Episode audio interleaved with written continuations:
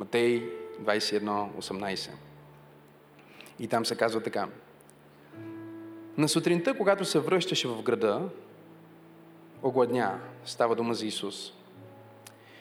И като дойде и видя една смокиня край пътя, дойде при нея, но не намери нищо на нея, само едни листа. И рече, рече на смокинята,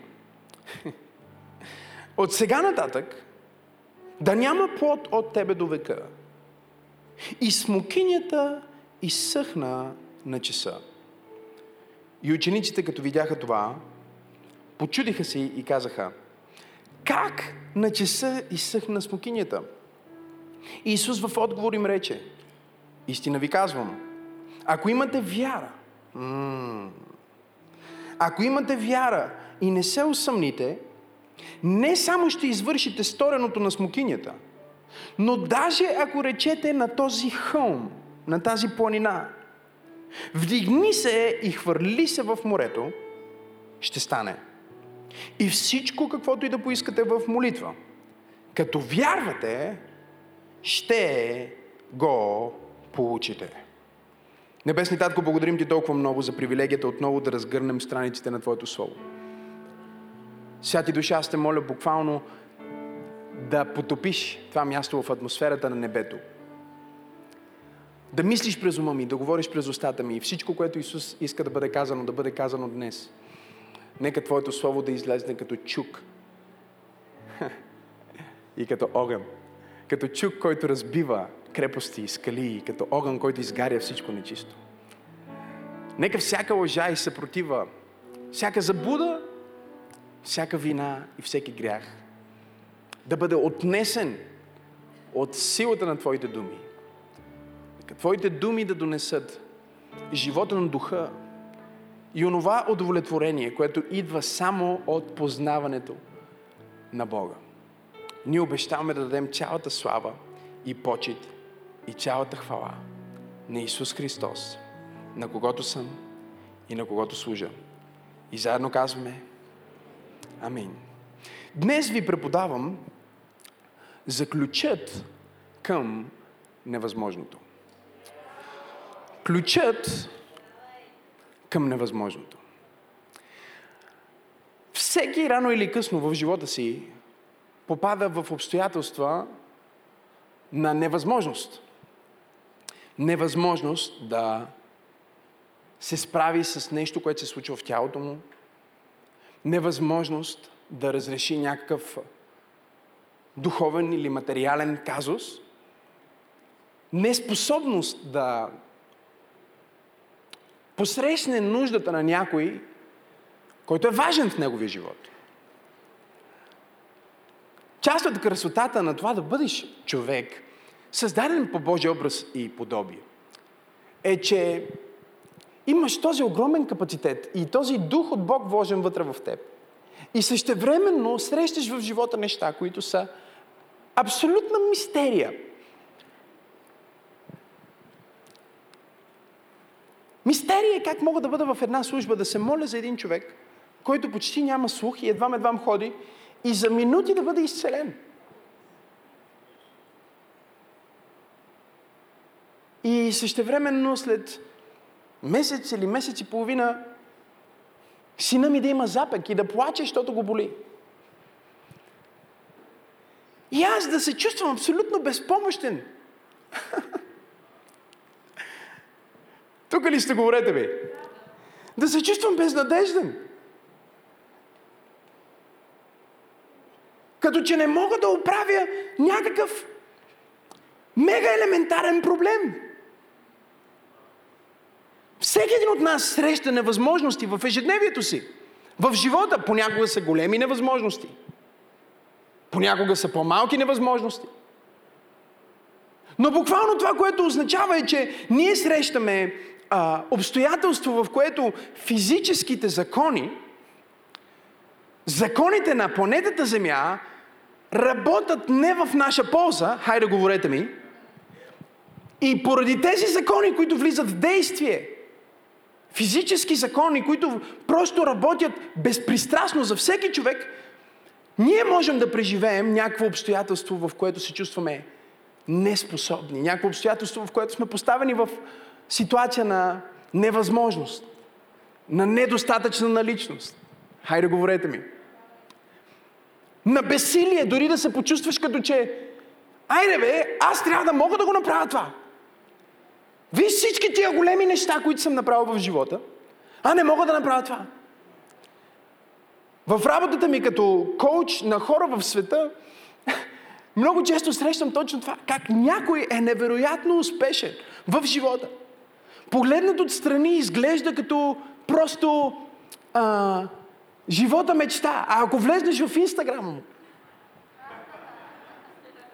там нещата изглеждат още по-невероятни, разбираш ли? Ти просто ще стоиш в инстаграма на този човек, ще разглеждаш постовете му и лигите ще тъкат. Просто си казваш, вау, вау, всеки следващ пост и всяка следваща снимка. И без значение колко пари имаш в банката, без значение колко си силен ментално, без значение колко си а, способен физически, без значение от това какъв е твоя капацитет, потенциал, коефициент на полезно действие, ти ще попаднеш в ситуация, в която се чувстваш безсилен. Ще попаднеш в ситуация, в която не можеш да покориш обстоятелствата, не можеш да покориш материята или изглежда като че не можеш да покориш тези физически закони на ентропията на своето желание. Исус огладня. Дори Исус огладня. Аз си представям Спасителя, който чува този звук, който някой от вас сигурно чувате в момента, ако не сте закусили особено. И вижда това дърво в далечината и вижда зелените му листа. Това не е в моята проповед днес, но ам, много християни са по този начин. Отдалеч изглеждат зелени, но като надникнеш под живота им нямат никакъв плод. Погледни човекът му кажи, не бъди така. Исус отиде и си казва, Халелуя, слава на мене!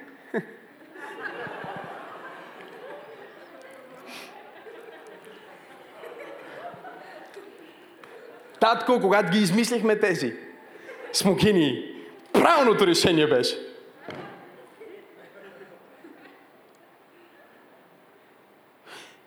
И той надниква и вижда невъзможност. Чуйте ме сега. Той вижда тази невъзможност, вижда този проблем. Ние не знаем какво се случва в почвата на това растение, не знаем и нямаме време да влизаме в дълбоките причини на защо няма плод. Нали? Малко като с тебе, що съм депресиран. Никой не знае. Станах и ми е гадно. Нали? И Исус решава, типично в негов стил, че той ще използва обстоятелства от живия живот, за да иллюстрира духовна истина на своите ученици. Той не проклина това дърво, защото е хейтър на дърветата. Той не проклина това дърво, защото а, наистина вече е толкова гладен, че нали, любовта на мъжа минава през стомаха и той просто останала е само омраза в него. Разбирате ли? Не, той не проклина това дърво, защото той има проблем с, с, с самото дърво като дърво. Той проклина това дърво, за да направи демонстрация на това, какво можеш да направиш, когато срещнеш физически обстоятелства, които противоречат на твоето желание, които противоречат на твоята нужда. Ти срещаш такива обстоятелства, защото си човек. Така ли е? Говорете ми. И тук не говорим за това, че когато ти отидеш в банката или отидеш на банкомата и си вкараш карта, за да изтеглиш пари и ти изпише недостатъчна наличност, ти ще застанеш пред този банкомат и ще кажеш, проклинам те никога повече пари да не пускаш. До века пари ти няма да излизат от тебе. Машино нечиста.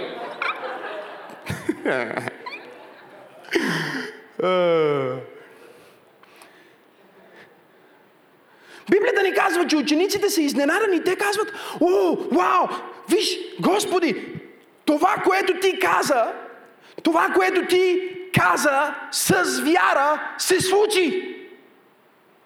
Твоето слово на вяра, излизайки от твоята уста, промени законите на физиката и направи невъзможното възможно. Исус продължава и им казва, чуйте ме много внимателно. Вие си мислите, че всичко това, което се случва в момента, се случва заради растението и за да видите колко силна е една моя клетва или една моя дума. Но аз ви казвам, че идеята не е това. Идеята на цялото упражнение е да ви науча за ключа към невъзможното. Ключа към невъзможното е вяра. Кажи, Боже, благодаря ти, че си ми дал вяра за невъзможното. Много е интересно, защото ако ние погледнем същата история в Евангелието според Марк, ние виждаме някои разлики там. Една от разликите, които веднага се манифестират, още на пръв поглед, когато четем, е, че не веднага изсъхна дървото, което Исус прокле. Ако бъдете така добри да погледнете в 20 стих на 11 глава на Марк, ще видите, че там се казва и тъй, като минаваха сутринта, това е на другия ден, видяха смокинята изсъхнала от корен. Кажи, изсъхнала от корен. И Петър си спомни и му каза, учителю, виж смокинята, която ти прокле вчера, или оня ден, днес е изсъхнала. А Исус в отговор им рече, имайте вяра в Бога. Кажи, това е урок по вяра. Каза им, имайте какво? Вяра в Бога. И чуйте какво се случва сега, защото става мега, хипер, екстра, невероятно.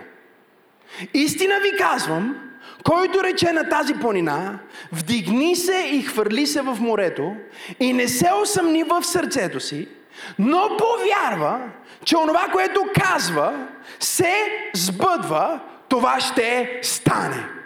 Затова ви казвам, всичко каквото поискате в молитва, повярвайте, че сте го получили и ще ви се сбъдне.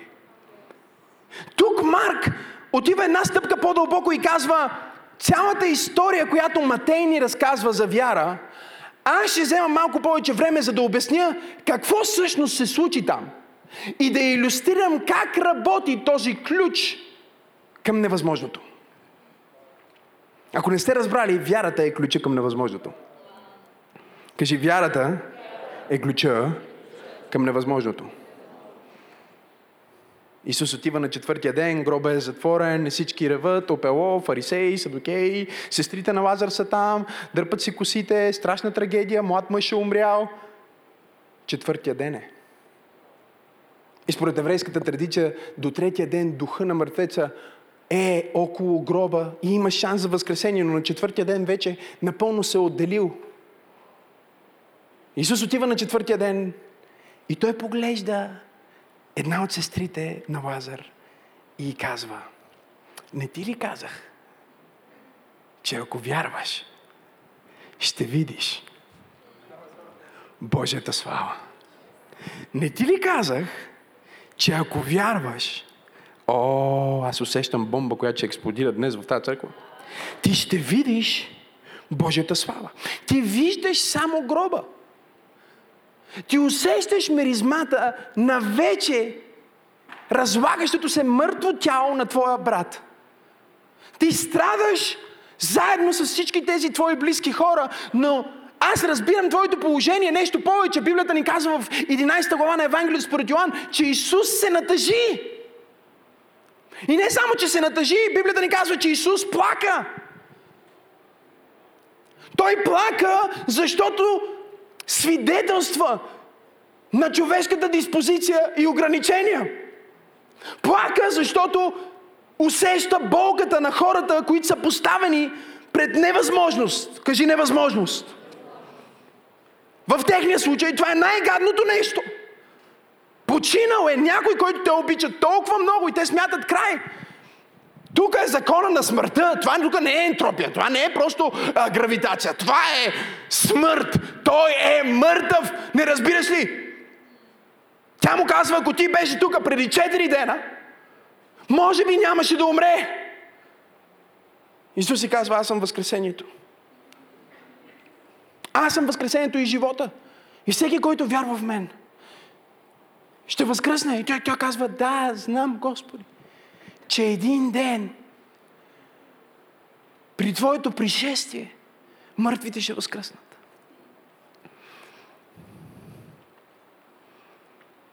Когато ти отлагаш чудото за бъдеще време, оперираш в надежда. Когато ти си готов да приемеш чудото сега, оперираш в вяра. Тя му казва един ден, един ден, един ден. Погледни човекът му каже един ден. Нали? Имам някаква невъзможност и един ден. Имам, имам някаква неспособност и един ден. Имам някакъв проблем и един ден. Един ден, един ден. Но Бог търси някой в църква пробуждане, който си казва, не, аз няма да чакам един ден. Аз ще повярвам в тези думи, които Исус Христос каза, че ако аз повярвам напълно, сърдечно, сега, ето сега, докато вярвам, аз ще преживея чудото, което виждам в моето въображение. Имам ли пет човека в църква пробуждане, които вярват? Има ли пет човека в църква пробуждане, които казват, аз имам ключ? Ключ, който отваря дори невъзможното. Прави невъзможното. Възможно. Марк казва, всъщност не е в същия час, а на другия ден ние видяхме, че смокинята е изсъхнала. И тук сега идва противоречието, което някой би взел този пасаж от Библията и би казал, ето виждаш ли, не е истинска тази история, защото а, Марк е написал, че се случи на другия ден, го видяха на другия ден, а пък Матей е написал, че се случи в същия час. Нали? И тук хората почват да гледат противоречието и да си казват, о, цялата тази история е пълна измишлотина. Но ако ние влезнем малко по-дълбоко в това, което всъщност Марк казва, той ни казва, смокинята бе изсъхнала от корен. И не знам за вас, но моето елементарно познание ми казва, че корените са в земята. Не знам дали проявявам на правилната църква. Тоест, корените не се виждат. Отиваме някъде, следвайте ме. И Матей ни казва, Исус проклина дървото. В същия миг и в същия час дървото изсъхна. Марк ни казва, на другия ден отидохме и видяхме, че дървото е изсъхнало, но дървото е изсъхнало от корена. С други думи, в мига, в който Исус повярва и освободи думи на вяра, онова, за което повярва, се случи в измерението, наречено невидимо. В мястото, където са корените. Не знам на кой проповядвам днес. Там, където не можеш да видиш с просто око, в корените чудото вече е станало. Но отнема малко време това, което се е случило в корен, да се случи в плод. И това, което се е случило в невидимото, да се манифестира в видимото и всъщност вярата е субстанцията, посредством която ние материализираме духовните реалности на Бог по такъв начин, че те завладяват и преобладават над материалния свят. И така доктора може да каже на това младо момиче, ти имаш сколиоза. Никога повече няма да бъдеш нормално. Никога повече няма да имаш живот без болка. Това е твоята присъда. Няма нещо, което ние можем да направим. И тя може да дойде в служба като тази. И в една секунда да усети, да чуе, че Бог изцелява някой, който има точно нейния проблем. И след това да усети присъствието на изцеление в тялото си. И след това да отиде на лекар и лекар да потвърди, че онова, което тя е усетила в невидимото, всъщност се е манифестирало. Сега, проблема обаче, не знам дали имам хора днес в църквата, проблема с вярата е, че вярата винаги оперира в промеждутъка. И онова, което определя резултата, не е само първоначалната вяра, но верността, която следва вярата, защото гръцката дума за вяра в Библията е пистис, което буквално означава какво? Вярност. Следователно, ако аз кажа сега, вярвам на Бог за това благословение и след един ден, след един час, след една седмица, аз се отрека от същото благословение и започна да функционирам като че го нямам, тогава аз съм отменил собственото си благословение и не съм дал достатъчно време онова, което вече е започнало да се случва в духовния свят, да се материализира в естествения свят. Кажи, вярата взема невидимото и го проявява в видимото. Кажи, вярата е ключа, който имам. Кажи, когато срещна невъзможно, трябва да извада ключа на вярата. И вижте Исус какво им каза. Вижте, Марк го обяснява толкова красиво. Той каза, изсъхна от корен. Ние повярвахме, че това, което Исус каза, се случи веднага. Защото единия ни дава духовната перспектива, а другия ни дава материалната перспектива. Единия ни казва, че момичето е отишло на църква и е била изцелена на служба от сколиоза. А другия ни казва, че е отишла при лекара и лекара е потвърдил нейното изцеление. Единия ни казва, че в момента, в който вярата е освободена, тя вече е работеща. Работеща е! Тя не може да бъде безработна. В момента, в който ти освободиш вяра за нещо, това нещо пътува с скоростта на светлината към тебе. Не знам на кой преподавам днес. Пътува много бързо, много бързо. И колкото повече ти постоянстваш в тази вяра, толкова повече съкръщаваш процеса, увеличаваш ускоряването на вярата и вярата манифестира онова, за което вярваш по-бързо. Затова винаги вярата е сега. Не знам дали има някой в църквата днес. И същевременно обаче, когато ти повярваш и след това започнеш да се съмняваш, ти слагаш на пауза благословението, което вече се извика от духовния свят. Познавам един човек,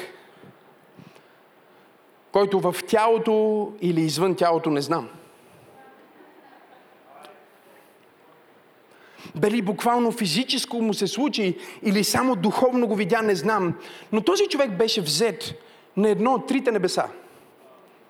Знам, че вие мислите, че има седем, но всъщност, ако броим и всички подземия на Ада и така нататък, може и да ги докараме до седем. Но нека да излезнем от вашата митология и да влезем в нашата теология, за да стигнем до нормална психология и да разрешим всички психологични разстройства, които имате от всички фалшиви доктрини. Благодаря за това, Амин. И този човек, този човек един ден, докато пътува в кола, за да проповядва на едно място, не знам дали в тялото или в духа какво се е случило с него, не знам, но Святия Дух му казал, отпусни се и ми се предай. И той се отпуснал и просто се предал. И докато бил в колата, усетил нещо като прахосмукачка, духовна. Как го е засмукал от автомобила и започва да лети в небесни места. И докато лети този човек, той излиза от атмосферата на земята и влиза в следващото измерение, наречено второто небе. И второто небе, според Библията, е много интересно място, защото второто небе е място на духовно воюване и мястото, където ангелите и дяволите се борят за животите на човешките души. Там се случват космическите промени, които след това рефлектират на геополитическите решения на планетата Земя. В книгата Даниил ни се казва, например, че Даниил получи откровение от един архангел, архангел Михаил, архангел Гавриил, че всъщност нещо, някаква война се е случила там в това второ небе и тази война между определени царства а, а, а, е дошла като информация до него а, десетки години преди всъщност тази война да се случи и решеното в духовната война след това да се превърне в реалността на планетата Земя. Така че, като духовни същества, ние разбираме, че има такова духовно измерение, в което се случват битките и в което се случват решенията за човешките съдби. И затова се молим, защото нашите молитви, Библията казва, са силни да събарят крепости, да пленяват лъжи и да разобличават фалшиви доктрини и неща, които заблуждават хората и ги държат в мизерия. Но този човек, нека се върна на неговата история, лети в духа. С крилете на духа той лети. В тялото или извън тялото не може да каже, но той лети и отива на това място, наречено второ небе. И най-интересното на второто небе е, че всичко е сиво. Всичко е сиво като сиво, ама много сиво. Разбирате ли ме? Много е интересно. И докато той лети, започва да вижда в това второ небе неописуеми богатства. В пустинята, в сивата пустиня, започва да, вида, да вижда неописуеми благословения и дрехи и дори духовни мантии, които са предвидени за някой. Някой да стане президент, някой да стане велик апостол, някой да стане проповедник. Мечти и благословения и неща като заключени съкровища, които са там на това второ небе. И този човек попитал духът, който го носил, Господи, защо всички тези благословения са тук? И духът му казал, защото когато моите хора вярват първоначално, аз изпращам благословението от моето измерение, от Божието небе. Но докато това благословение стигне до вашата атмосфера и до материализиране в естествения свят, тези мои хора спират да вярват. И така мечтите и благословенията, за които те са повярвали, остават заключени между два свята. И аз казах, Господи, а, и той казал, Господи, какво означава това? Как така са заключени между два свята? И той ме завери и ми показа, ето виж това нещо. И аз видях нещо, което бях виждал няколко години преди това в моето въображение. Аз го видях в моето въображение, защото го видях като молитва и го имах като желание и го имах като нещо, към което аз казах, Господи, вярвам и искам това. И сега, пътувайки в това измерение, аз видях това нещо. И Бог ми каза, ето виждаш ли, Например, ти ми повярва преди известно време за това. В момента, в който ти ми повярва, аз го освободих от моето небе.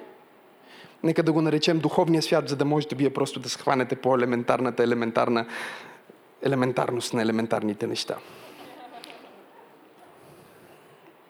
В момента, в който им повярва, аз го освободих от духовното към материалното, но горивото за времето, в което достига до теб, синко, е твоята вяра и твоето постоянство, очакване на това, което вече си получил.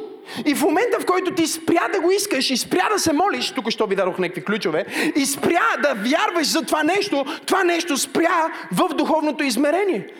И аз казахме, че Господи, това не е честно да стои на второто небе, що не си го вземеш обратно. И той ми каза, даровете и призванията от Господ са неотменими. Когато аз ти изпращам благословение, има две опции. Едната опция е да заседне по пътя. Защото ти си спрял да се молиш. Защото ти си спрял да вярваш. Защото ти си се усъмнил в това благословение. И другата опция е ти да си смениш адреса. Не знам на кой проповядвам днес в църква пробужда. Тук ние имаме християни, които по 40 години са християни, но всяка неделя, всяка година те променят своята църква. Те не осъзнават, че вярата е вярност и Бог е изпратил твоето благословение, онова, за което си му повярвал, на конкретен адрес, в конкретна общност. И когато ти през цялото време променяш своето посвещение, Бог не знае и не може с ангелите си да изпрати благословенията, които е насочил към теб. Стана ли твърде дълбоко или? Кажи му, постоянството е декларация на вяра. Вяра е вярност. И когато Исус каза, когато се върне човешкия син, ще намери ли какво на земята? Каза, ще намери ли вярност? О, днес има повече вярващи и повече хора, които вярват във всякакви глупости и във всякакви духове и във всякакви объркани неща. А, от всякога преди има повече вероисповедания на планета Земя от всякога преди. И въпреки това, а, ние имаме повече самоубийство от всякога преди. Хайде, говорете ми. Имаме повече депресия от всякога преди. Имаме повече преумора от всякога преди, което ни показва, че тази вяра не е вярата, за която Исус говори. Исус говори за една вяра, която е вяра в Него. Вяра в Неговата способност, вяра в Неговото всемогъщество, която вяра може да отключи такъв потенциал в живота ни, че дори нещата, в които ние сме неспособни, дори нещата, които ние виждаме като невъзможност, активирайки ключа на вярата, ние всъщност можем да активираме небесния ресурс на Бог в нашия живот. Но периода и това, което правиш промежду така, определя дали ще получиш благословението. Вижте как го казва Марк. Или просто гледайте на екрана. Казва, беше изсъхнал от корен и Петър си спомни. И му казва, учителю, виж смокинята, която ти проклея, е изсъхнала. Матей видя, че тя е изсъхнала в духа. Че вече е започнала да изсъхва от корена. Той ни декларира, че когато ти си повярвал, че ще имаш добро семейство, Бог е освободил всички духовни благословения да ти се случи това. Той ги е пратил. Ще продължиш ли да вярваш? И той им казва, урока за смокинята всъщност няма нищо общо с смокинята. Ето с какво има общо. 22 стих Исус в отговор им каза, имайте какво? Имайте какво? Имайте какво? Имайте вяра в Бога. Истина ви казвам, който рече на тази планина, кажи планина, който рече на тази планина, вдигни се и се хвърли в морето и не се усъмни в сърцето си. Той използва сега друг пример и казва планина. Какво е планина? Планина е онова нещо, което стои между теб и онова, за което си мечтаеш. Хайде, говорете ми.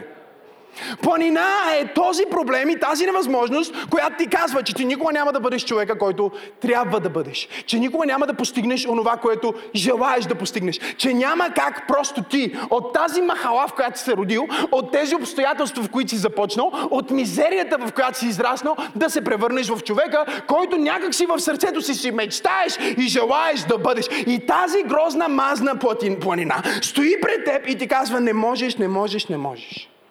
Ти не си алпинист. Ти нямаш силата, аз съм срещу теб. Какво си ти? Ти си един човек. Аз какво съм? Стихия. Какво си ти? Ти си един човек. Аз какво съм? Природа. Какво си ти? Ти си един човек. Аз какво съм? Невъзможност. Всяка планина има дракон, който живее в нея. Планината е обежището на драконите, от които се страхуваме. Планината е скривалището на онзи старовременен змей, който ни пропъди от градината, в която ние желаяхме да живеем. И сега той е застанал в неговата си планина между нас и Бог – между първото небе и третото небе. Между човека, който мога да бъда и човека, който съм сега. Между депресирания и щастливия. Между благословения и прокълнатия. Между роба и свободния. Планината е там. Исус каза, ако вие имате вяра. На друго място казва, само колкото едно синапово зърно. Вие ще кажете на тази планина, планина вдигни се и се хвърли в морето. О, планината съсе дракона, планината съсе демона, планината съсе невъзможността, планината съсе болестта, планината с всичко, което ти казва. Кажи го, хвърли се в морето. Но Исус обяснява, вижте, той, опитвам се да получавам и почвам да проповядвам, така че успокойте се, за да се успокоя. Той обяснява в Марк. Марк го записва по-детално, за да ни обясни динамиките на вярата и как този духовен закон на вярата надвишава по сила и потентност и способност всеки друг физически или духовен закон. Ако има един закон, скъпи брати и сестри, който е закон на законите, който може да анулира всеки друг, това е закон на вярата. Всеки, който вярва, оперира отвъд физическите си ограничения. Всеки, който вярва, оперира отвъд онова, което може или знае като човек. Всеки, който вярва, се свързва с безкрайния божествен потенциал и се превръща в проводник на неговата сила. Всеки, който вярва, може с желание да промени обстоятелствата. Кажи, аз съм вярващ. Кажи го силно, аз съм вярващ. Кажи го с вяра, аз съм вярващ. Вижте какво казва Исус. Как работи тази вяра. Той каза, истина ви казвам, който рече на тази планина. Малко по-рано в Марк каза, вяра колкото си напово зърно, мести планина. Казва, вдигни се и хвърли се в морето. И чуйте сега урока по български язик. Готови ли сте за урока? Искам да си почертаете в Библията, ако имате Библия в момента. Казва, и каже да се вдигне да се хвърли в морето. И не се усъмни в сърцето си. Чуйте сега, тук става интересно. Но повярва, че онова, което казва, какво става? Сега, кажете ми, се сбъдва в какво време? Говорете ми в какво време? е? Сегашно какво? Благодаря. Има някой, който е бил на училище. Аз не питам като риторичен въпрос, а питам, защото в пети клас бях на поправка по литература. Невъзможно е да пишеш книги без селари. Както и да е. Но вярата прави някои неща за теб, а? Кажи, аз съм вярващ. Казва, повярва, че онова, което казва, какво? Се сбъдва. Кога се сбъдва? Сега и продължава, нали така? Окей. Ще стане. Чакай сега. Сега, колкото и да съм бил на поправка по литература, усещам някакво объркване във времената. Кой от вас го усеща? Нали? В смисъл, а, нали, се сбъдва и ще стане. Нали? Това е все едно. Ще да дам пример, който пасторта и да се изчерви. Ще го дам въпреки всичко. Тя се изчерви така или иначе. Това е все едно. А... Добре, няма, ще го спеста. Okay.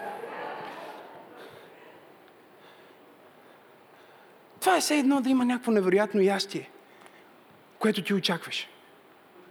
Исус казва, ако ти го вярваш и го виждаш, че става, ще стане. Чакай малко сега. Ти искаш да ми кажеш, че аз го вярвам и го виждам, че става в момента. Е как така то ще стане? Не трябва ли да кажеш, че вече е станало? Сега, гледате ме като ученици по литература, които остават на поправка. Нека прочетем и следващия стих, защото той е по-радикалният. Готови ли сте? По-радикалният стих, по-радикалният пасаж е следващия. Затова ви казвам. Погледнете го. 24 стих. Всичко, каквото поискате в молитва, вярвайте, че какво? Сега, сте го получили какво време? Минало свършено. Приключено е. Нали така? Вече сте го получили.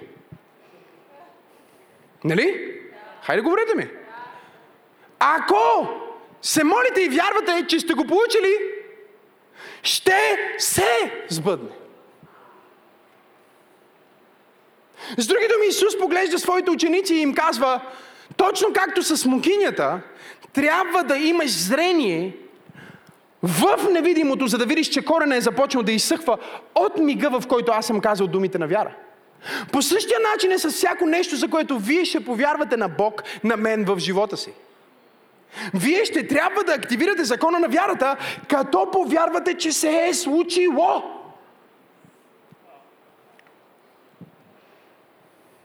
И тогава ще стане. Сега, проблема ни на нас е, че ние търсим доказателството, за да повярваме, нали? Ние сме като Тома, който казва, трябва да пипна, трябва да бръкна, трябва да има някакви наченки на чудо, за да повярвам тогава, че ще стане чудо. Бог казва, това не е вяра, това е само надежда. Вярата не оперира в трудни обстоятелства. Дори ако искаш да използваш, това е седно да вземеш ключа за вас, да го ползваш за дома на някой друг. Пак е ключ, обаче не можеш да отключиш, защото вярата не е за трудности. Вярата е само за невъзможности. Така че когато ти кажеш, аз вярвам на Бог да ме благослови с повишение, ти не вярваш, а се надяваш. Освен ако, ако, освен ако наистина няма никакви шансове да получиш повишение, защото тук що си получил вече повишение. Нали? Ако е невъзможност, влизаш в вяра. Ако е трудност, оперираш в надежда. Проблема на много християни е, че те всъщност не са вярващи, а са надяващи се. Спокойно ще имаме цял месец, за да ви го разпакетирам и да ви го обясня точно как работи. И то не само да ви го обясня от Библията, а да ви дам пример с моя живот. Защото моят живот е живот на вяра. Всичко, което съм, всичко, което съм постигнал, всичко, което имам, всичко, което а, имам, което вие още не знаете, че го имам, защото изглежда като че го нямам, но аз знам, че го имам. Започва ли да става объркващо? Аз дори не се съмнявам, че го имам. Аз знам, че е мое. Погледни човек от те му каже, аз знам. Когато ти оперираш в същинска вяра, ти преминаваш първо през момента на невъзможност. Срещаш невъзможността. След това влизаш в ключа и оттам нататък ти дори вече не си в вяра, просто си в разбиране. Ти разбираш, че ще отнеме малко време, докато онова, което виждаш в твоето въображение, се материализира в твоя живот. Но проблема ни е, че ние искаме да дойдем една неделя в пробуждане, да чуем една проповед, да повярваме на една истина и това да промени целия ни живот, а следващия път, ако можем да сме някъде другаде и да не продължаваме в вярата си и да не продължаваме в изследването си, т.е. ние искаме да спрем до тази вяра, която всъщност Библията дефинира като мъртва.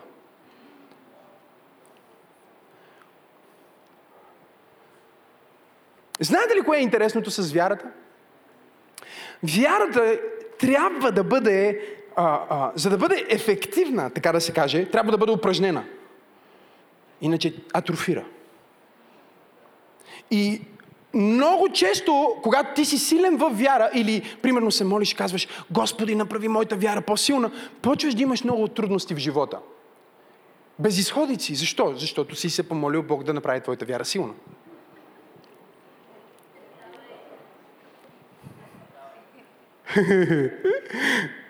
Много християни са в шок в момента, защото ние искаме Божиите подаръци, но не в Неговите пакети. И ако може да са по пощалена да е точно по наш вкус, хайде говорете ми. И тук идва проблема, когато Бог ти донесе твоето благословение в опаковка, която не харесваш, през проповедник, който не ти е симпатичен, в църква, в която има странни хора и точно там е твоето благословение. Бог прави нещо с теб. Той смирява твоята гордост и той ти казва, искаш ли всъщност подаръка или всички материални неща могат да ти попречат да влезнеш в духовното си благословение. Това е теста, който Бог организира. Разбирате ли ме? Той ни дава съпруга като приятелка. Хм.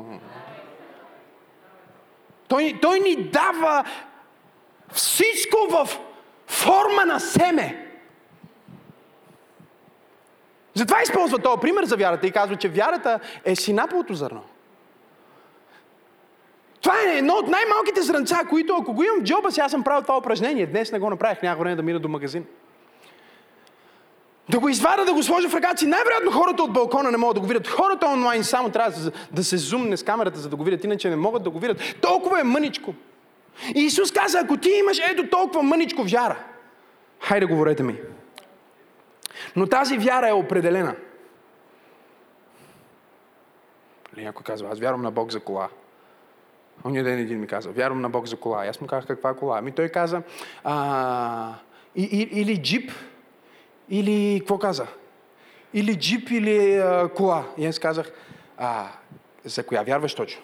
Или имаш такова шизофрения? Не съвсем сериозно. Има милиарди коли на планетата Земя. Коя точно е тази, за която ти вярваш? Исус не каза, вярата е колкото едно малко зърно. Вие изпускате това, което ви казвам. Той каза, вярата е като какво? Тоест, вярата винаги има количество, вярата винаги има конкретика. Кажи количество. Кажи конкретика. Тоест, той не каза някакво си зърно. Той каза конкретното зърно. Така че, когато ти казваш, аз вярвам на Бог този месец да ме благослови с пари, колко? Хайде, говорете ми. С колко го очакваш да те благослови? Ами с ам, 50 лева. Това не е вяра. С 5000 и заплатата ти е 4. Това също не е вяра. Бог ми каза преди тази проповед, че трябва да науча някой в църква пробуждане да използва своята агресивна вяра за големи неща. Защото проблема ни е, че ние много пъти си мислим, че оперираме в вяра, а всъщност сме в надежда. Защото се занимаваме с малки дреболийки и неща, които са възможни. И Бог казва, ти не можеш да влезнеш в ключа на вярата, докато си във възможното, ти трябва да влезеш в измерението наречено невъзможно и времето наречено сега. И когато ти влезнеш в измерението наречено невъзможно и времето наречено сега, ти оперираш в ключа към невъзможното и Бог започва да задвижва абсолютно всичко. Целият духовен свят, целият материален свят започва да работи, за да сбъдне това, което ти си повярвал на Бог. Имам ли пет човека в църква пробуждане, които казват, аз ще вярвам? Имам ли пет човека, които казват, аз съм вярващ? Вярата е свързана с количество, кажи количество. С качество, кажи с качество. Конкретика, кажи конкретика. И лингвистика, кажи лингвистика. Защото Исус го каза и в Марк, и в Матей, и на всяко друго място, където той дава примера за планината. Вижте какво каза. Това, което поискате в какво? Говорете ми. Молитва. Говорили сте го? Ако кажете, ако говорите на планината,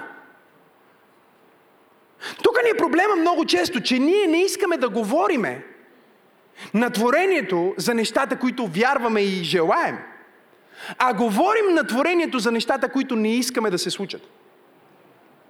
И по този начин ние влизаме в духа на страх. И предизвикваме да ни се сбъдва това, което не искаме да ни се сбъдне.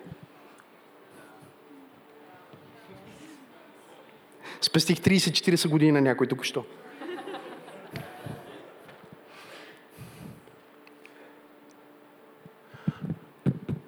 Да не се случи нещо, да не чуе дявола. Когато чукаш, ще го събудиш. Дай да сипеме малко сол, пипер, магранос, джоджан. Ако искаш да е ефективно, вземи сол малдон, вземи някаква по-специална.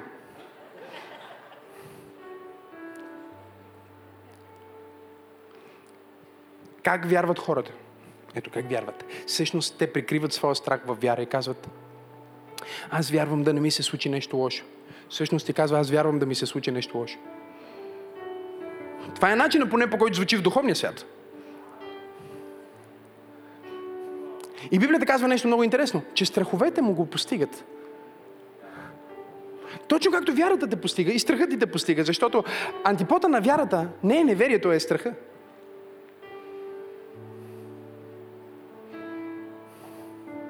Неверието е липса на тази субстанция, наречена вяра.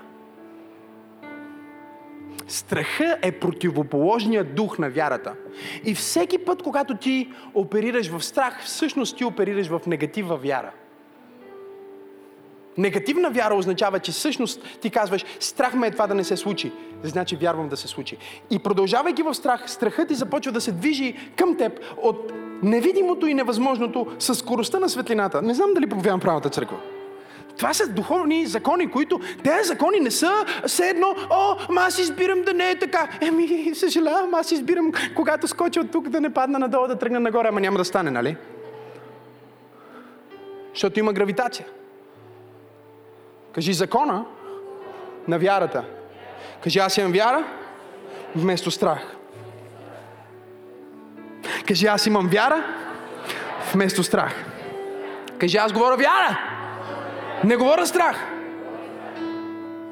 Никога. Вярвам да нямам лоша диагноза. Не. Вярвам, че съм съвършенно здрав. Ние казва, моля се да не се провалим. Библията никъде не, няма един стих, който казва, молете се да не се провалите.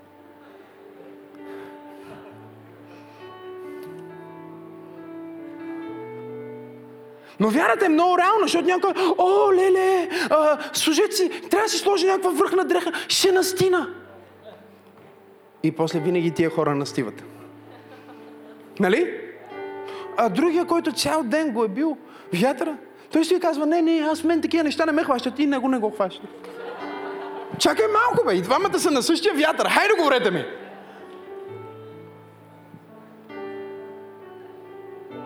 Кажи, вяра ме поставя в друга категория. Докато ти си невярващ, ти си само материален, не духовен.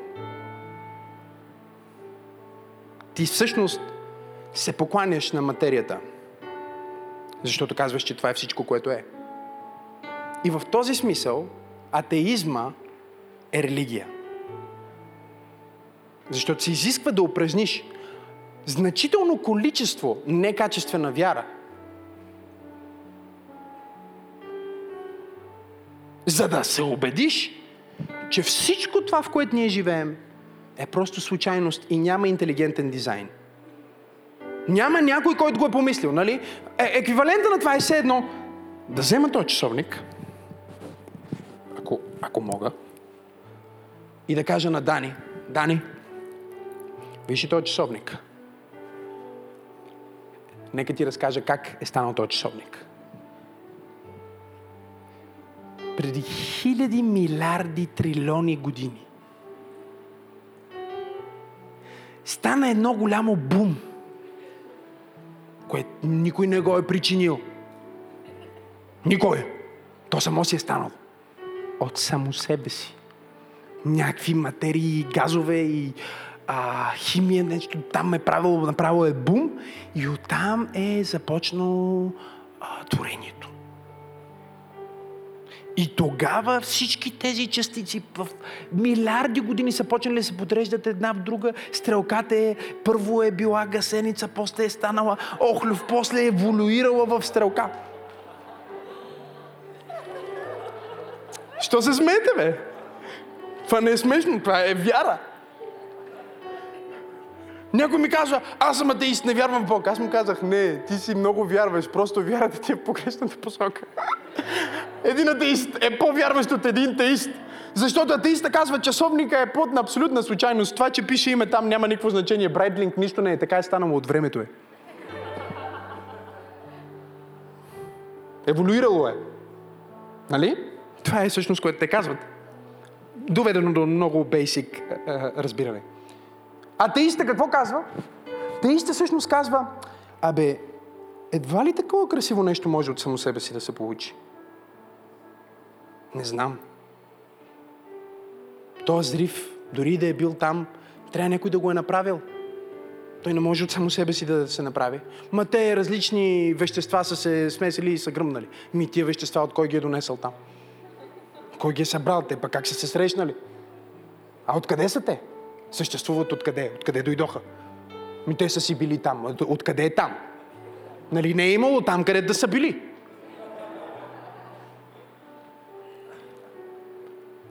И всъщност теиста казва, значи аз вярвам, че има някой, който го е помислил този часовник. Направо го е доста трудно.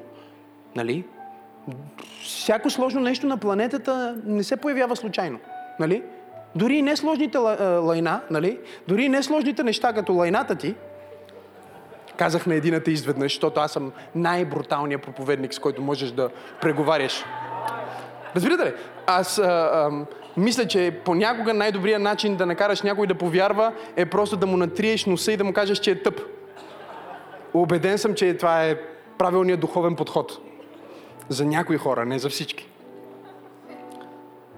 Казах, дори лайната ти не са случайност. Първо ядеш, после работиш, смилаш, отиваш до туалетната и искаш да ми кажеш, че това е случайност. Така че има нужда от по-голяма вяра, за да си атеист, отколкото да си атеист. Защото теиста какво прави? Теиста казва, не знам кой е Брайтлинг. Не знам каква е цялата история на това нещо. Не знам, но едно е сигурно. Някой го е помислил и го е направил с любов. Направил го е с любов, защото е направено да се носи, направено е хубаво, направено е красиво.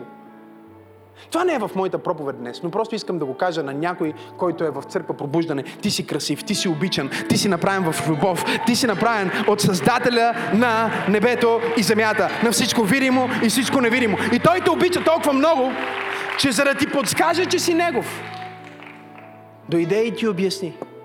Всичко обясни, цял наръчник направи. Как се пуска сега? Откак ми подариха този часовник, понеже е за пилоти, и там има много смисъл. Имал съм доста сложни часовници. Този не мога да му смена часа. Откак се смени часа? Разбирате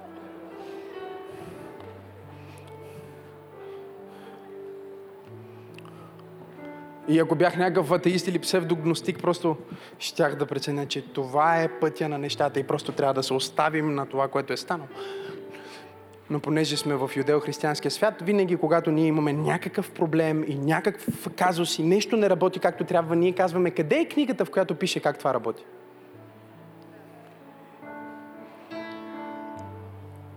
Дори и да си атеист и да слушаш тази проповед, виждаш ли колко си формиран от нас? Ние сме, направо сме те формирали човек. Ти живееш в юдео-християнски свят. Отидеш да отваряш книгата. Словото, логоса. И затова Иван каза, в началото беше кое? Логоса. Тоест аз написах наръчника за тебе преди да има тебе, за който да пиша. Аз те видях преди да мога да те видя, защото те повярвах. Аз те обигнах преди да има ти, което да обичам, защото ти съществува в сърцето ми и в въображението ми и в мечтите ми, казва Бог. Преди въобще баща ти да погледне мама и да каже, имам ли пет човека в църква пробуждане днес, които казват, аз съм, аз съм продукт на Бог. О, колко по-добро е това! Някой казва, абе, ние сме продукт на еволюция. Произлизаме от маймуните. Страхотно. Много яко. Ти вярвай в това? Аз ще вярвам, че съм продукт на Бог.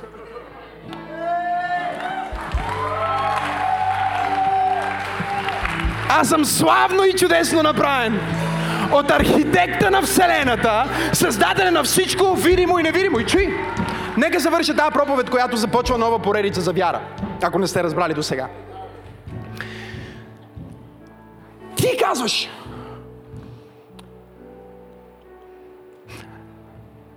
Боже, аз ти вярвам за това.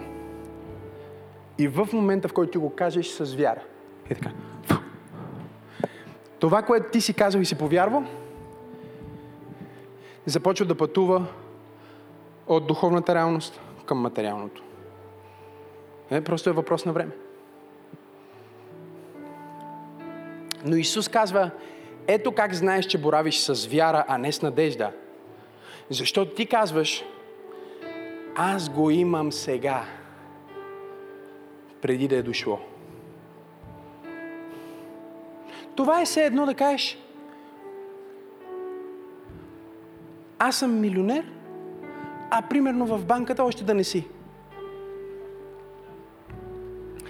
Това може да бъде една просто хубава а, фантазия и пожелание. Или може да бъде пророчество, изговорено от дух на вяра. Днес християните не знаят каква е разликата между моята собствена фантасмагория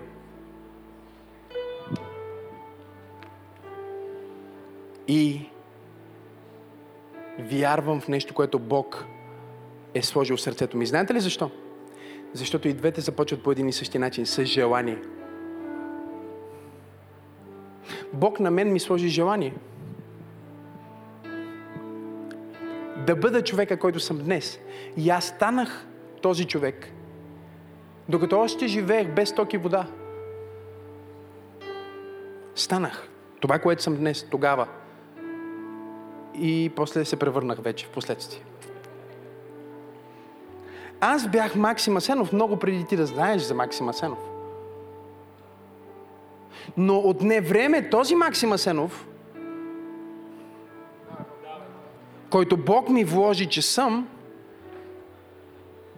да завладее Максим Асенов, който бях. И от корените към плодовете да се трансформирам. Кажи, изисква се вяра. Но чуйте, казахме каква вяра? Количествена, лингвистична, нали така? Конкретна. И каква също? Качествена. Фактически, когато ти имаш желание, защото винаги започва с желание, ти не знаеш дали това желание сега е от Бог или е от мен. И това спъва целият процес на вярата ти. Защо? Защото ти не си сигурен дали това е най-доброто за теб. Така ли е? Говорете ми. И тогава ти имаш нужда от повече вяра като количество, за да можеш да я насочиш в правилната посока или да речем от тази вяра ти вече да извадиш качеството. Разбирате ли? Да вземеме кафето, да го смеляме, да го натиснеме, да му пуснеме гореща вода и да извадиме екстракта, да извадиме всъщност онова, което искаме. Тоест, много хора имат много вяра, но вярата им не е качествена, пълен букук. А пък други вярват правилно, но вярата им е по-малко цена по зърно, ако може. Какво трябва да стане? Имаме нужда от повече вяра. Кажи го, Боже, искам още вяра. Кажи, татко, желая повече вяра. Господи, аз вярвам. И искам още повече да вярвам. И ти казваш, добре, как обаче, как да стане това? Господ ще вземе, ще ме халоса с една вяра и аз ще повярвам повече? Не. Всъщност е много просто. Римляни 10 глава 17 стих. А вярата идва от слушане на проповедта. А вярата идва от слушане на проповедта. А проповедта, чуйте сега, един час, идва от самия производител на вярата. Ето го тук. Разбирате ли ме? Ето от тук идва истинската вяра. Качествената вяра, солидната вяра. Искам да се увелича в вяра. И така вярата идва от какво? От какво говорете ми? От слушане на проповедта. А проповедта от Божието Слово. Преди края на тази година, ние като църква трябва да видим невъзможни неща да се случват. И знам, че до сега може би ти си бил а, вярващ, но си бил плах в вярата си. О, вярвам за един малък бизнес. Защо? Защо? Това е най-лошият начин да тръгнеш в вяра. Това е абсолютно... Това е все едно да дадеш на първа, да, да дадеш газ и да си дигнал ръчната и да си нагъста и на спирачката едновременно. Вярата е голяма. Вярата е за големи неща. Казах, че вярата е за големи неща. Аз казах, че вярата е за големи неща. Не дай тази вяра да си мислиш, че може да я използваш за глупости. Не. Тя е конкретен ключ за конкретна врата. Видиш ли нещо в живота ти, на което е изписано с големи червени букви, не е възможно. Е, тогава ти е нужна вяра. Преди това не. Сега, чуй ме. Какво е нещото в момента, което ти е невъзможно? Е, винаги го имаш. Има ли миг в живота ни, в който нямаме такова? Ами не, аз съм здрав, богат, всичко ми е окей. Да, но какво е невъзможно, което го желаеш? Какво е невъзможно, което ако сега се случи, животът ти ще бъде трансформиран за добро? Какво е нещото, което е доста нереално, нереалистично да стане?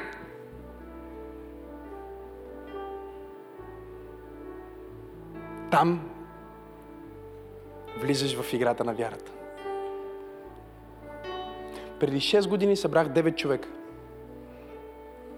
Половината студенти, другата половина съкратени, някои... Не знам дали има хора днес в църквата. Някои, които успяваха с много трудности да успеят.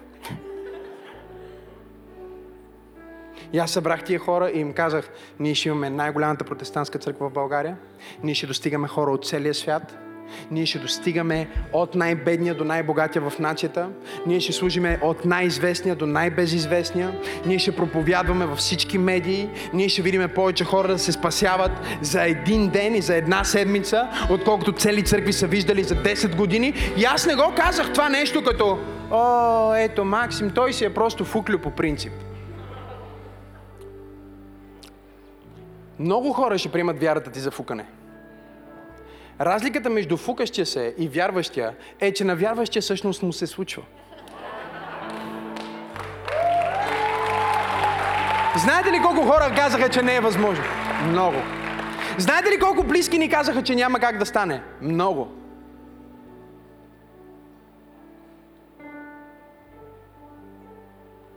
Но аз казах, Приемам го, като че вече е. О, Исусе Христе, още 40 години, целият живот в две изречения го спасих. Проповедта от Словото. Действаме като че вече сме.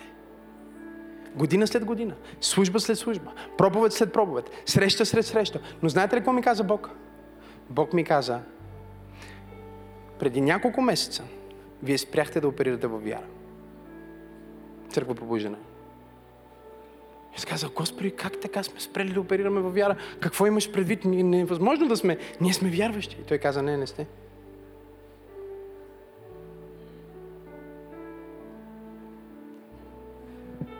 Искам да научиш моите хора преди края на тази година да ми вярват за невъзможното. Някои са се примирили, че това е добре, това е супер, колко е невероятно, колко е хубаво и Бог казва, вие вече оперирате в благословението, но вие не знаете, че аз имам нещо много по-голямо за вас. И затова искам да научиш моите хора как да ми вярват за невъзможното, защото в края на тази година ще видите някакви невъзможни неща, някакви невъзможни финанси, някакви невъзможни семейства някакви невъзможни пробиви, някакви невъзможни сгради. Аз искам да пророкувам на някой, че не е възможното. Ще бъде възможно. Шакарабасая. В името на Исус, точно сега искам да започнеш да виждаш планината и да казваш на планината на безпаричие да се премести. Да казваш на планината да депресия да се премести. Виж я как се мести. Чуй звука на преместването. Чуй страха на дракона, който е хвърлен в морето. О, имам ли пет човека в църква пробуждане, които могат да влезнат в духа на вяра с мен? О, халелуя! Татко, ние стъпваме на Твоето Слово. Аз декларирам това, което Ти си ми казал и ние се протягаме в края на тази година за невъзможното. Ние се протягаме, ние вземаме ключа на вярата и ние казваме необикновено, ненормално, неестествено, невъзможно благословение благословение идва към мен. Аз го приемам сега. Извикай, ако го приемаш. Извикай, е!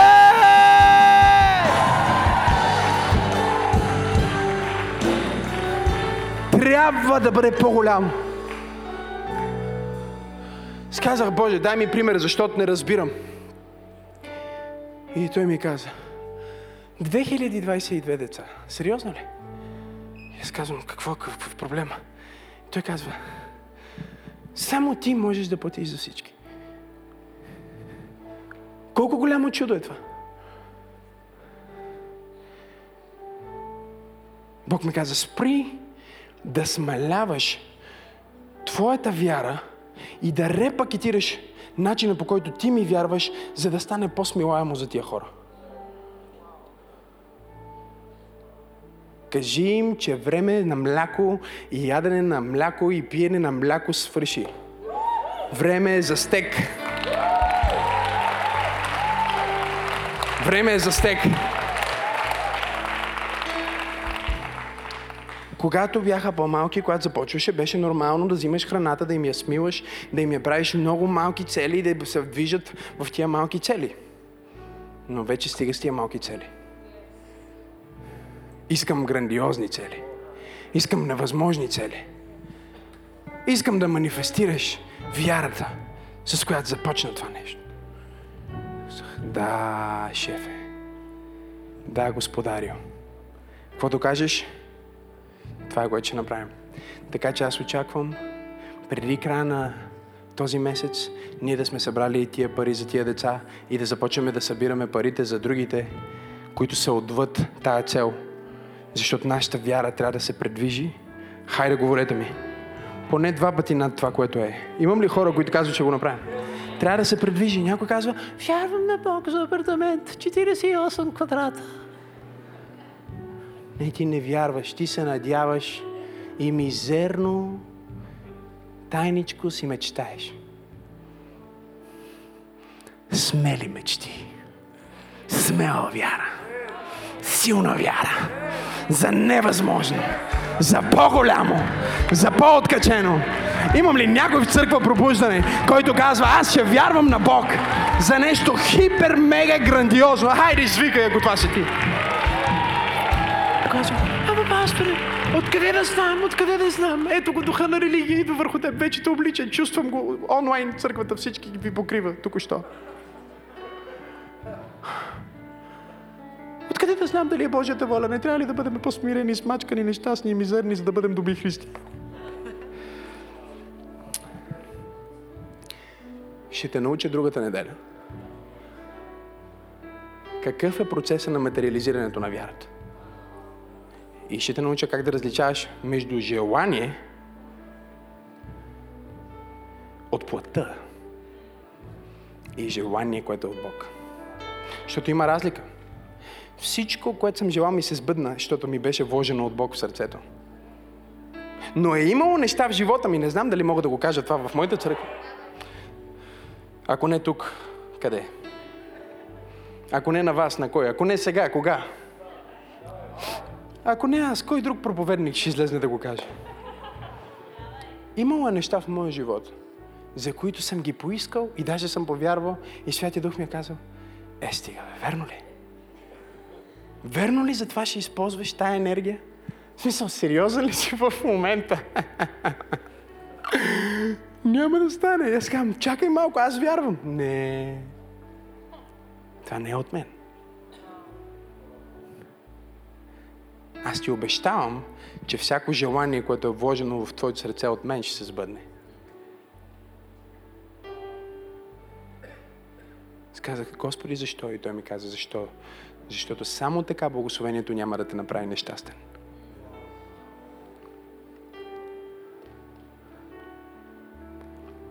Тук е разликата на вярата на християнина и вярата на човека, който е дълбоко в Нью Ейдж.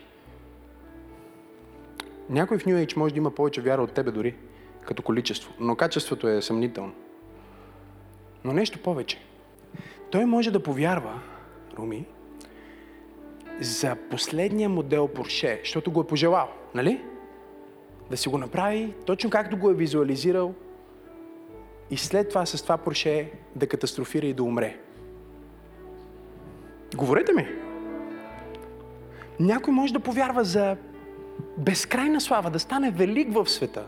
И ако наистина оперира в този закон на вярата, този закон на вярата не се интересува дори дали си християнин или не си. Не го интересува дали си смокиня или човек. Или си планина. Това е гравитацията. Духовно говорим. Това е абсолютен закон. И един човек в света може да повярва, че точно тая мацка ще бъде неговата жена. Харесал си е, борил се, тя не го харесва, отхвърля го, обаче той толкова много вярва, че неговата вяра започва дори и нея да я променя. А казва, това е омагьосване. Не омагьосване, нарича се вяра. Вярата наистина е пленяваща. Чувствали ли сте се пленени някой път, докато ви проповядвам? Не от мене. Но вярата е пленяваща. Вярата те захласва, вярата те... Засмуквате и те пристрастява към това. Така ли, говорете ми? Почваш да търкаш ръце, да искаш още да вярваш. Какво е следващото нещо? Е така. Поне аз съм така.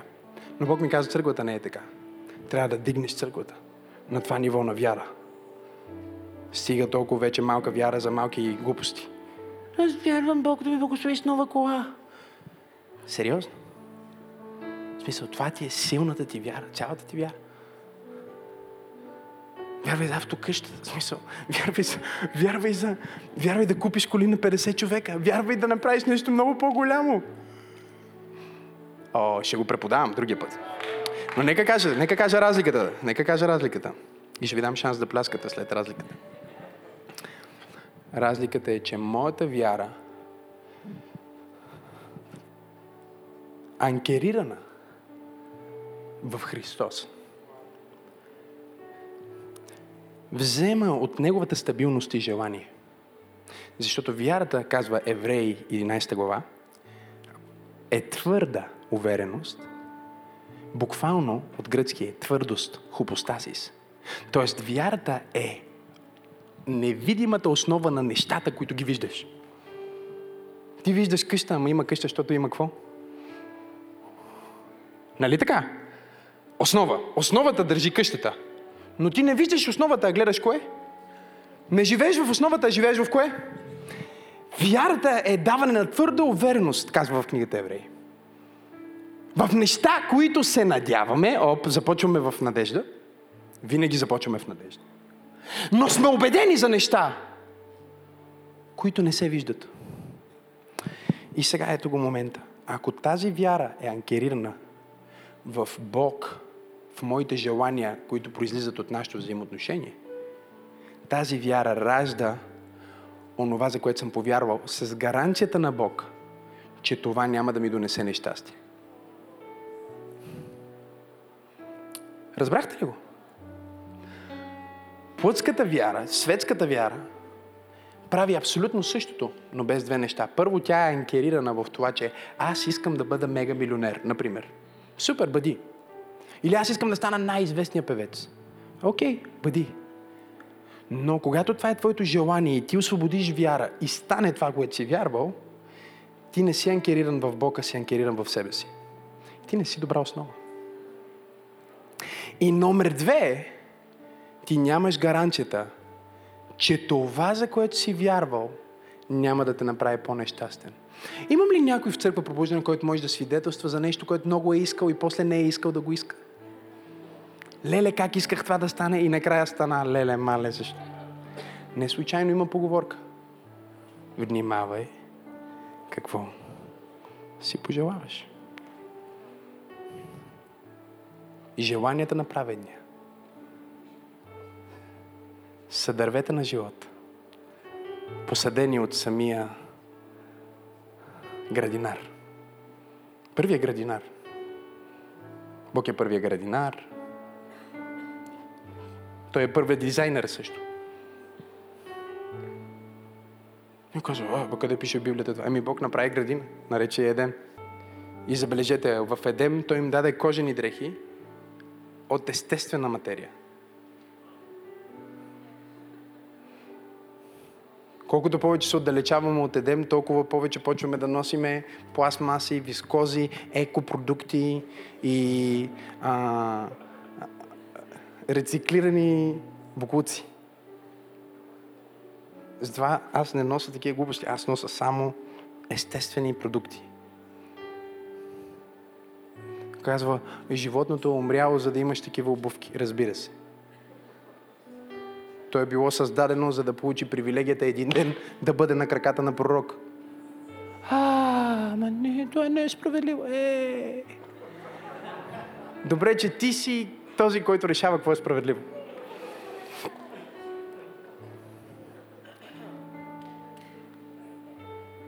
Ти си короната на Божието творение.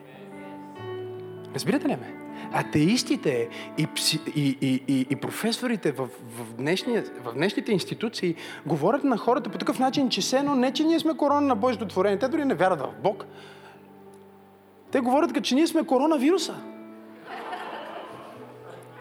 Да, вижте само, влезте и ги четете. Ние сме замърсили земята, ние унищожаваме земята, хората сме много лоши. И тая риторика толкова прилича на Хитлер и на Маркс и на Сталин и на всички тези гадове.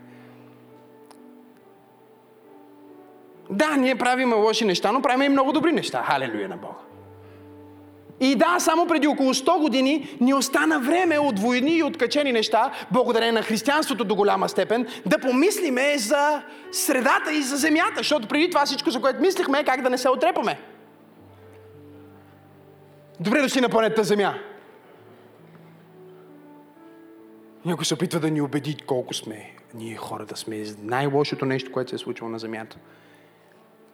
Страшни глупаци. Вие виждали ли сте парче земя без човек? Виждали ли сте къща без човек? Виждали ли сте кола оставена на улицата, която вътре не се е качал човек? По-добре ли става или по-зле? Това е което Библията казва. Това е което Библията казва за теб. Ти си дух, създаден по образа и подобието на Бог. Ти имаш най-силния инструмент за промяна на физическия и духовния свят, наречен вяра, и ти си направен по образа и приликата на Всевишния Бог. Исус в теб е неограничен, без абсолютно никакви лимити и всичко, което Той иска е ти да кажеш, Господи, аз ще ти вярвам. За какво да вярваме сега? Кажи ми за какво да вярваме. Да вярваме, че семейството ми ще бъде е, благословено? Това не е достатъчно. Да вярваме за деца? Окей, това е може би добре. Ще вярваме за деца, защото лекарите казаха, че не можем да имаме, ама пък ние... Ние ще вярваме, нали? Колко семейства в тази църква имат свръхестествено деца? Десетки! Десетки! Не, че всеки път, когато имаме зачатие и се роди дете, не е чудо. Всеки път е чудо, така че всеки родител може да си дига ръката, защото никой не знае какво става и как. Но колко семейства имаме, които с 10 инвитро процедури, с няма как, всички професори и специалисти в Турция, в България, в Англия, навсякъде казват, че не е възможно. Но те идват. При хора, които имат жива вяра. Които имат текстбук, по който могат да се съгласят. Бог иска ли живот? Говорете ми. Иска живот. Значи на база неговото дефинирано желание в Библията. Имаме ли го? Ние можем да искаме това желание. И ако ние го искаме и го вярваме, той не казва, може би ще стане. Той казва, непременно ще се спъдне.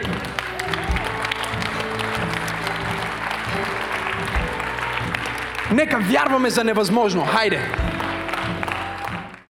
Хей, hey, толкова се радвам, че гледаш съдържанието на Църква Пробуждане в YouTube. Аз съм пастор Максим и искам да те насърча да се абонираш към канала ни, за да не пропускаш нищо от невероятното съдържание, което качваме. Дай един палец нагоре и ако искаш, може да ни подкрепиш с твоето доброволно дарение. По този начин ни помагаш да донесем посланието на любов и надежда до повече хора, точно като теб.